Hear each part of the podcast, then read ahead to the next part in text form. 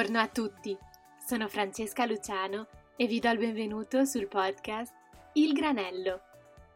In questo podcast invito persone stimolanti che vantano carriere notevoli perché condividano con tutti noi le loro storie di successo. La mia convinzione?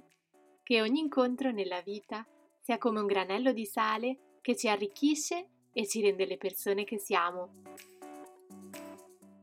È con grande piacere che vi presento oggi Paolo Ferrarini. La mia passione è l'innovazione culturale, il mio lavoro fornire le chiavi per leggere il presente e indagare i cambiamenti nella cultura visiva e materiale. Così si descrive Paolo nel suo sito, nel quale concentra la sua ricca produzione, tra cui le collaborazioni con testate del calibro di Vogue, Marie Claire e Cool. Ho conosciuto Paolo in occasione del Design in Daba a Cape Town nel 2019 e ho scoperto in lui un modello da seguire per la sua libertà, curiosità e passione per una continua ricerca e desiderio di apprendimento. In questo episodio Paolo mi ha rivelato il suo percorso, le sue passioni, nonché consigli su come affrontare il mondo dei creativi. Ringrazio molto Paolo per fare parte del mio progetto e se l'episodio vi piace non esitate a condividerlo. Buongiorno Paolo, come stai? Bene, grazie, io sto bene, tu? Molto bene, grazie. Paolo, per le persone che non ti conoscono, potresti presentarti nella maniera in cui preferisci? Certo, ehm, allora io sono un curatore di progetti culturali, in particolare con un occhio all'innovazione culturale, quindi non mi occupo di cose antiche, ma mi occupo di cultura contemporanea.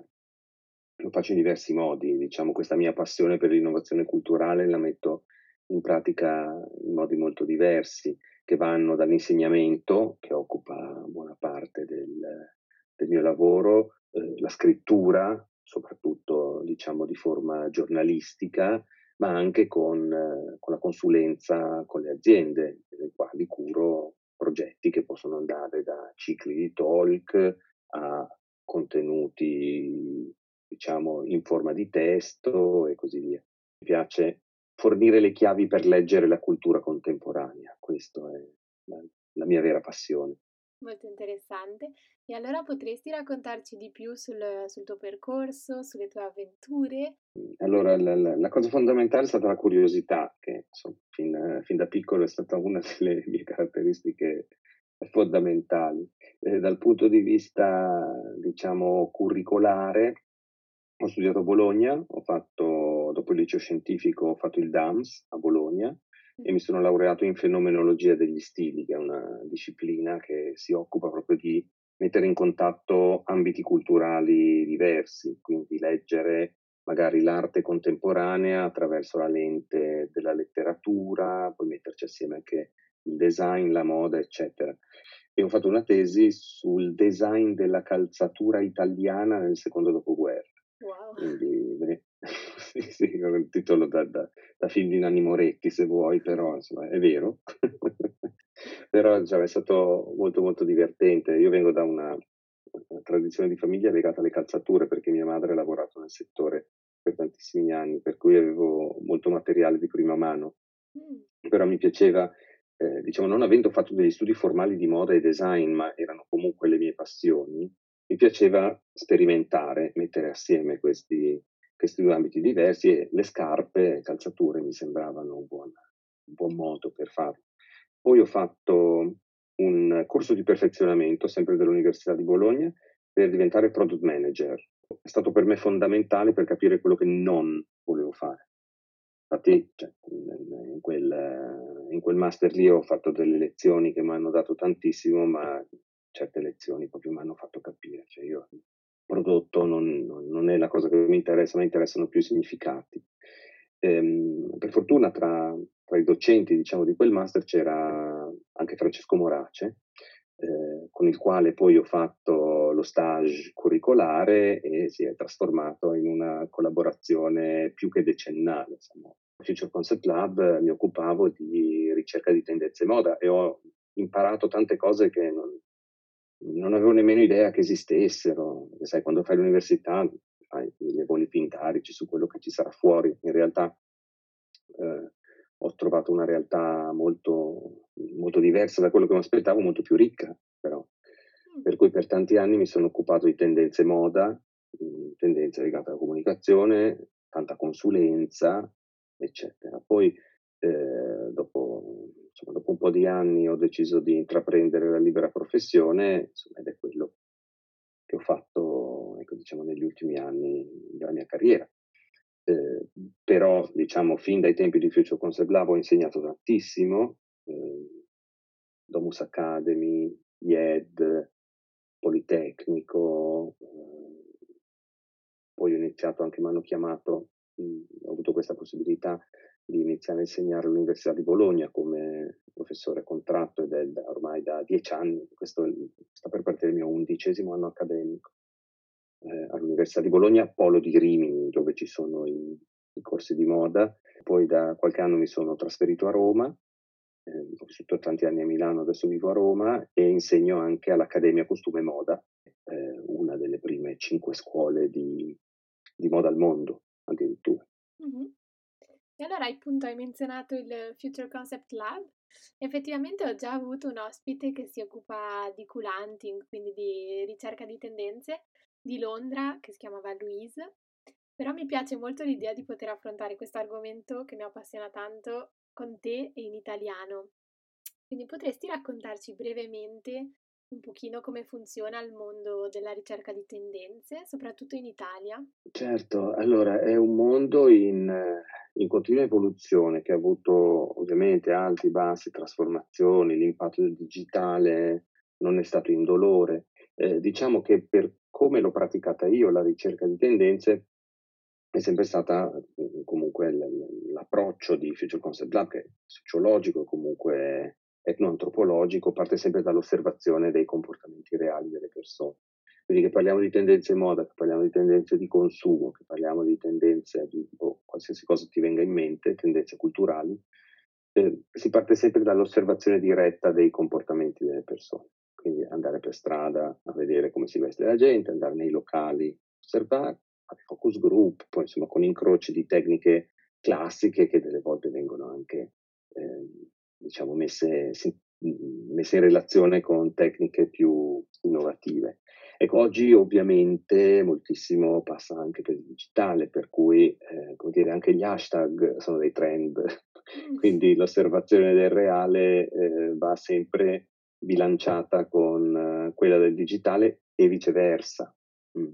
Cioè non c'è un, un luogo, esattamente come non, per capire le tendenze non è che puoi guardare solo una città del mondo, cioè, non è che tutte le tendenze arrivano da New York, ci sono delle tendenze che arrivano anche da, boh, magari città della provincia italiana.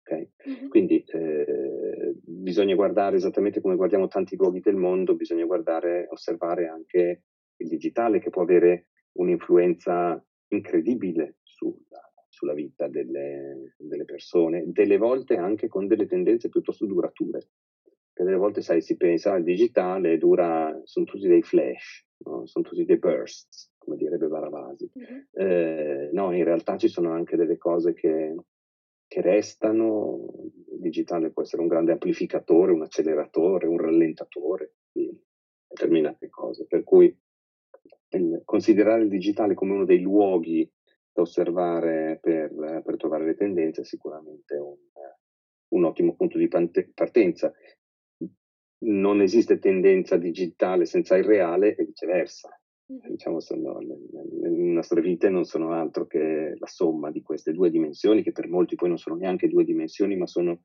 due facce della stessa dimensione, però insomma, il fatto sta che questo è. È, è molto complesso oggi fare, fare ricerca di tendenze. Si, si, si, può fare, si fa. Esistono anche degli istituti in Italia esempio Next Atlas, eh, che è di Torino, che si occupa, eh, Luca Alessio Morena, fanno delle ricerche molto molto belle proprio tra digitale e reale, sono all'avanguardia a livello mondiale per, per, queste, per questo tipo di ricerca di tendenze. E per esempio le compagnie si affidano a questi centri, a queste agenzie, oppure come funziona nel senso la relazione con il mercato poi del, sì, della moda, per esempio, del design. Allora, considera che tutti gli istituti di ricerca, eh, come dire, di tendenze, vendono le tendenze, per cui hanno bisogno di persone che le acquistino. Mm. Vendere le tendenze da sole non funziona più, la maggior parte degli istituti di successo, almeno, eh, fanno ormai delle cose ibride, sai, non è più come, ad esempio, quando ho cominciato io era molto più semplice, ti parlo dell'inizio degli anni 2000, cioè proprio a cavallo del millennio, esistevano i trend book, le aziende andavano, compravano il trend book, magari c'era un'ora o due di presentazione del trend book, è fatta, finita, cioè, questo trend book durava sei mesi, era un librone con materiali, parole chiave, fotografie, mood board, eh, eccetera, eccetera, e ti durava una stagione intera. E poi la stagione dopo compravi il, il nuovo trend book. Costavano una follia, ma era, c'era tutto, quello che ti serviva. Oggi ovviamente la realtà è più complessa, quindi la maggior parte delle, eh, diciamo degli istituti di ricerca di tendenze, perlomeno quei pochi che sono rimasti in attività, vendono consulenza sostanzialmente.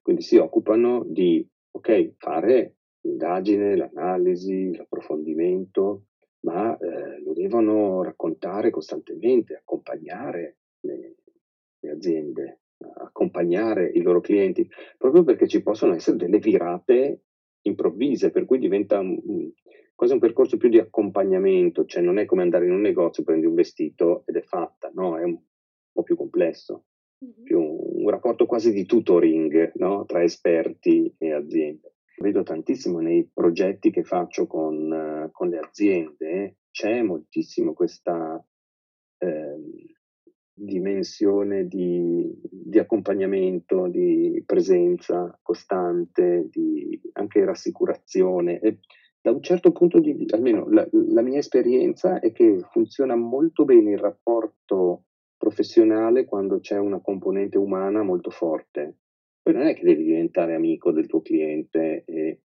come dire, andarci a cena tutte le sere, no?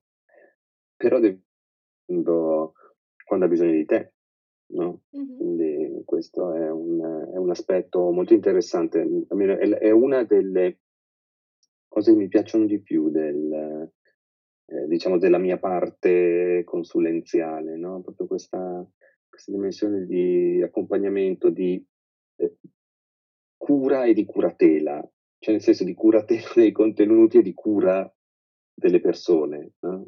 Secondo me sono due, due, parole che non a caso poi hanno, hanno la stessa origine. Mm-hmm. Quindi il tuo è un percorso davvero di ricerca e sperimentazione costante, che tra le altre cose ti permette di viaggiare e arricchirti costantemente. Come sei riuscito a fare sì. questo lavoro che mi appare davvero il lavoro dei sogni quasi? Guarda, con più no che sì. Eh, questa è una cosa proprio che ho imparato sulla mia pelle. Ehm, allora, se hai un'idea ehm, di, di, di, quello che vuoi fare, per quanto vaga possa essere, questa è una cosa che dico sempre anche ai miei studenti, per quanto vaga possa essere la, la tua idea, devi tenerla lì, eh, bella chiara, non, non sai se la raggiungerai in un anno, due anni, dieci anni, non importa se tu vuoi fare quella cosa lì devi comunque tenerla. Eh, eh, non bisogna mai pensare che il percorso sia lineare per arrivare dove devi arrivare, ma devi avere l'elasticità sufficiente per fare anche dei giri molto ampi, eh? senza però mai perdere di vista il, il tuo obiettivo finale. Ehm, e poi, come ti dicevo, più no che sì, cioè a volte eh, cioè si cresce di più con i no che con i sì, esattamente come eh, in pedagogia, no? i famosi no che aiutano a crescere. Mm-hmm. Cioè, dire di no, rinunciare a qualcosa, se una cosa non ti convince profondamente, meglio fare una cosa in meno che una cosa in più. Non è vero che eh, il curriculum deve essere lunghissimo, può essere anche striminzito. I bravi scrittori non so, cioè ci sono tanti bravissimi scrittori che non hanno scritto tanti libri nella loro vita, che magari ne hanno scritti due, ma verranno ricordati per sempre. Magari ci sono scrittori che scrivono un libro all'anno e dopo un po' dici ma basta, no? Quindi è un, è un, po', questo il discorso, per cui fare le cose giuste quelle che si sentono proprie, almeno questa è stata la mia, ehm, diciamo, la, la, la, il, il mio approccio e insomma mi ha dato soddisfazione. Ecco, mm-hmm. Poi le cose da raggiungere ne ho ancora ovviamente talmente tante che. Se sono a metà strada sono fortunato. Ecco. è già buono. E invece in quanto a errori o lati bui, ci sono stati dei momenti in cui ti sei trovato in difficoltà e da cui magari hai anche tratto una lezione importante? Oh, certo, ehm, guarda, eh, forse l'errore più grande che ho fatto è stato quello di lavorare gratis pur di lavorare. Eh, questa è una cosa che non bisogna mai fare, non è il massimo, a meno che non sia un elemento strategico per il tuo obiettivo. Mm-hmm. E allora eh, quello è un altro discorso, cioè ci stai comunque guadagnando qualcosa. Eh, però ecco, pur c'è molta gente, cioè, ho visto molta gente negli anni che pur di farsi vedere, pur di essere presente, pur di essere disposta a dei compromessi assurdi. Eh, no, non, non, c'è bisogno di farlo. Per cui il lavoro comunque va pagato. Eh, de- deve esserci sempre una forma di ricompensa, perché va bene per l'autostima, ma va bene anche per le persone che hai di fronte che eh, capiscono che quello che stai facendo ha un valore. Nel mondo del lavoro mh, si misura con, uh, con, la parte economica, è un fatto. Punto. Sono d'accordo, perché alle volte invece ti dicono proprio il contrario, ti dicono di lanciarsi, andare piuttosto gratis, ma andare, però è vero che bisogna anche comunque sempre avere una dignità e di Certo, allora perché... se fai qualcosa per te, allora va bene farlo gratis perché è una forma di investimento. Esatto. Non so, eh, lanciare un podcast, mm-hmm. aprire un canale YouTube, perfetto, crei qualcosa che è nelle tue corde. Invece lavorare gratis per qualcun altro, a meno che tu non abbia ben chiaro che acquisisci una competenza per la quale dovresti pagare, mm-hmm. E allora, non so, eh, il, il principio dello stage. Sì. Io non sono contro gli stage non retribuiti, a meno che, cioè, a patto che ci sia un insegnamento reale. Però il lavoro vero e proprio deve avere comunque una forma di, di retribuzione, di scambio, di apprezzamento proprio del valore, di dimostrazione del valore di quello che stai facendo.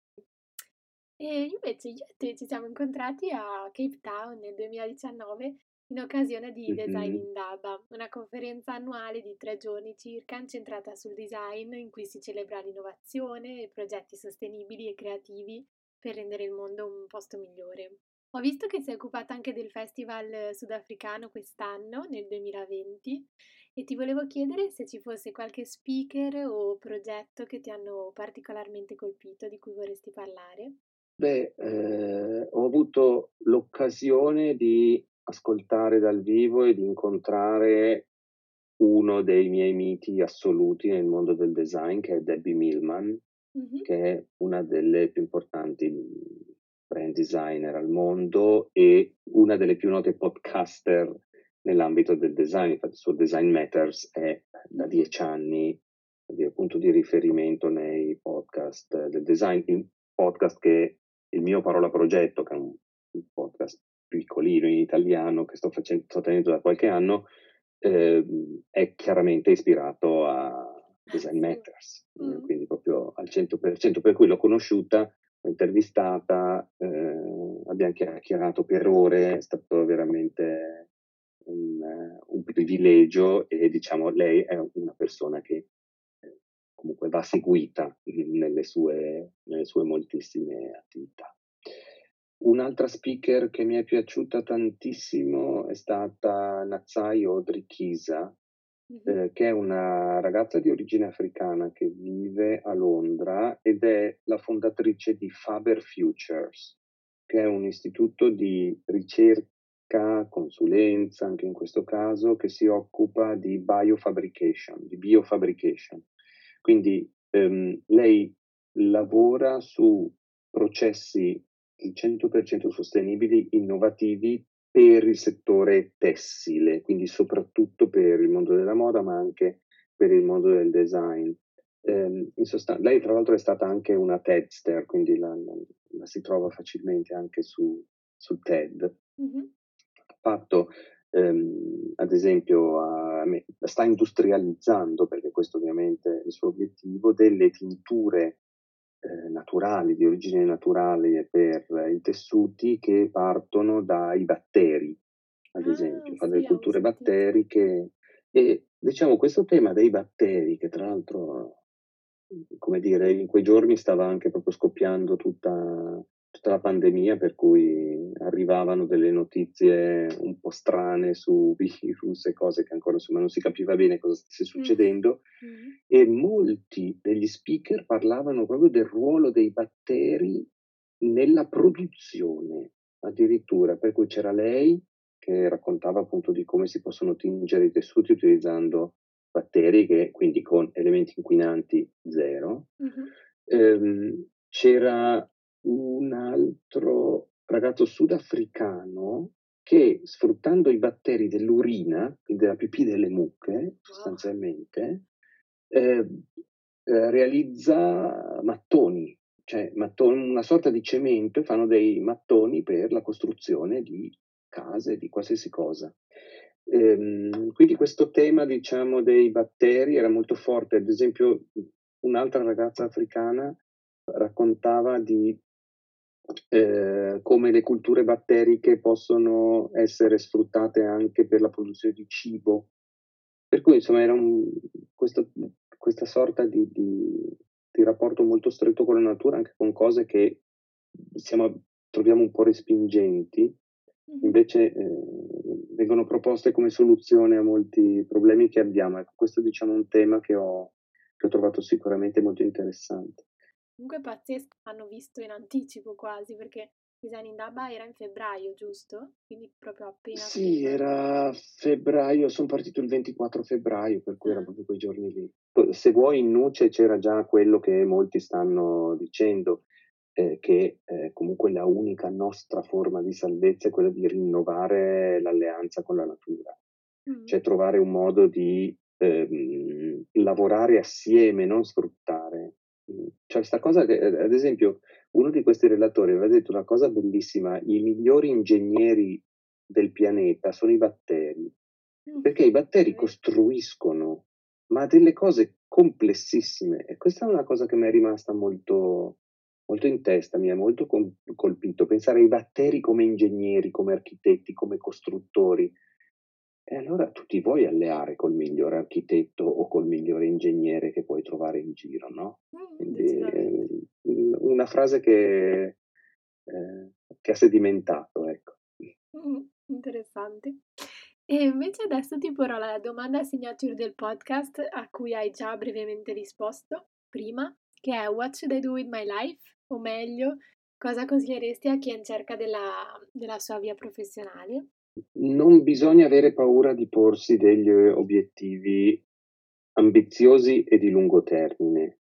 Mm. Eh, ovviamente se noi guardiamo a eh, personaggi come gli influencer ventunenni miliardari, saremo sempre frustrati. No? Mm. O alle star del calcio o le star della TV, che sono persone in gambissima, validissime, eccetera, eccetera. Per cui se noi aspiriamo a quel tipo di modello, la possibilità che non riusciamo a realizzare il sogno della nostra vita è altissima. Eh, dobbiamo pensare che ci sono tantissime persone che hanno fatto successo tardi nella vita e ma soprattutto dobbiamo pensare che ci sono tantissime persone felici, realizzate, che non hanno fatto successo.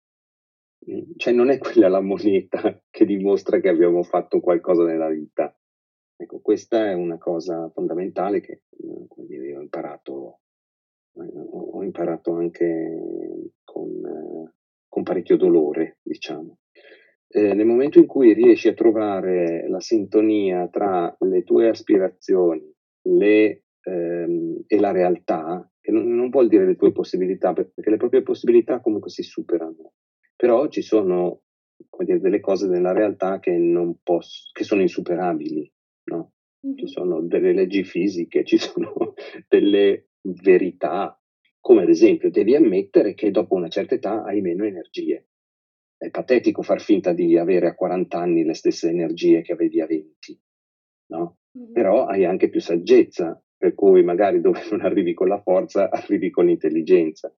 Mm-hmm. E poi ci sono delle, come dire, degli obiettivi che a volte sembrano assolutamente impossibili, che poi raggiungi. Eh, io mai e poi mai avrei pensato di poter passare una sera a cena con Debbie Millman e mm. di scambiarci il numero di telefono per dire. ok, per cui bisogna anche eh, non perdere mai la capacità di, di, di sorprendersi. Mm-hmm. Sì, quindi essere pragmatici, realistici, però anche non smettere di sognare, direi. Esattamente, esattamente, calibrare il sogno sulla realtà. Mm-hmm. Questo è il, il, diciamo, il consiglio da zio che mi sento di dare a, eh, a chi ci ascolta. Ok, perfetto. Ehm, invece adesso ti porrò le domande granello a cui rispondere con una sola parola e senza troppo pensare. Vai. Eh, un viaggio? Sarò banale, l'ultimo viaggio che ho fatto prima di, eh, che si fermasse tutto, le Seychelles. Ok. Dove capisci, come mi ha detto una carissima amica prima di partire, capisci il significato della parola lussurreggiante. Wow, che invidia. Eh, il paradiso in terra, eh, veramente immagino. bellissimo. Un designer? Eh, Achille Castiglioni, perché è quello che ha saputo incarnare il meglio di quello che significa l'Italia e soprattutto con quella cosa che molti designer si dimenticano che è l'ironia, col sorriso, con la leggerezza di un, di un grandissimo. Un cocktail? Allo spritz, la soluzione perfetta a tanti mali dell'umanità. Decisamente. Un museo? Il Prado di Madrid, perché ehm, è una collezione vera, non è una cozzaglia di cose come capita spesso anche in musei blasonati, ma è proprio una collezione in cui capisci un pensiero che ha costruito qualcosa passo passo in, in centinaia di anni, il Prado. Una rivista? Interni, perché proprio spudoratamente mi faccio pubblicità, da qualche mese ho iniziato una rubrica si chiama Design Full Fashion mm. e mi sto divertendo tantissimo a scriverla, per cui tutti i mesi racconto un po' quello che succede tra moda e design. Bello, interessante. Um, una canzone? Eh, Mezzogiorno di Giovanotti. Un sapore d'infanzia? Un sapore d'infanzia, il gelato al pistacchio, ma quello proprio chimico, cioè quello proprio verde, verde, che non ha niente di naturale, cioè proprio il, il gelato più chimico che tu ti possa immaginare, ma verde. ok. Uh, un hobby? Eh, cucire. Io ho scoperto il cucito recentemente e mi sto divertendo da matti. Il mio ultimo compleanno mi sono regalato la macchina da cucire. Mm. mm mi piace da matti cucire. Beato, per me è stato un incubo invece la, la parte di cucito a design di moda, la odiavo, però ti ammiro allora. E infine un film? Pulp Fiction. E poi se posso aggiungerne un altro, Amarcord, che per me sono i due film eh, che mm, hanno insegnato a vedere il mondo, letteralmente. Cioè, sono i film attraverso i quali ho mi è scattato qualcosa, mi hanno cambiato il modo di vedere le cose. Hanno anche, come dire, delle, delle similitudini, delle, delle, sintonie piuttosto eh, notevoli, ecco, però sono stati film che hanno, mi hanno cambiato entrambi. Ok, perfetto, mi sono piaciute le tue risposte, non proprio con una sola parola, però interessanti. Eh, Faccio, faccio fatica io a, a, essere sintetico. Perfetto, allora ti ringrazio molto per tutte queste tue parole davvero interessanti e ovviamente per il tuo tempo. Grazie, grazie a te e a prestissimo. E grazie anche a tutti voi per aver ascoltato la mia conversazione con Paolo, che spero vi sia piaciuta. Io vi do appuntamento a venerdì prossimo con un nuovo episodio del Granello.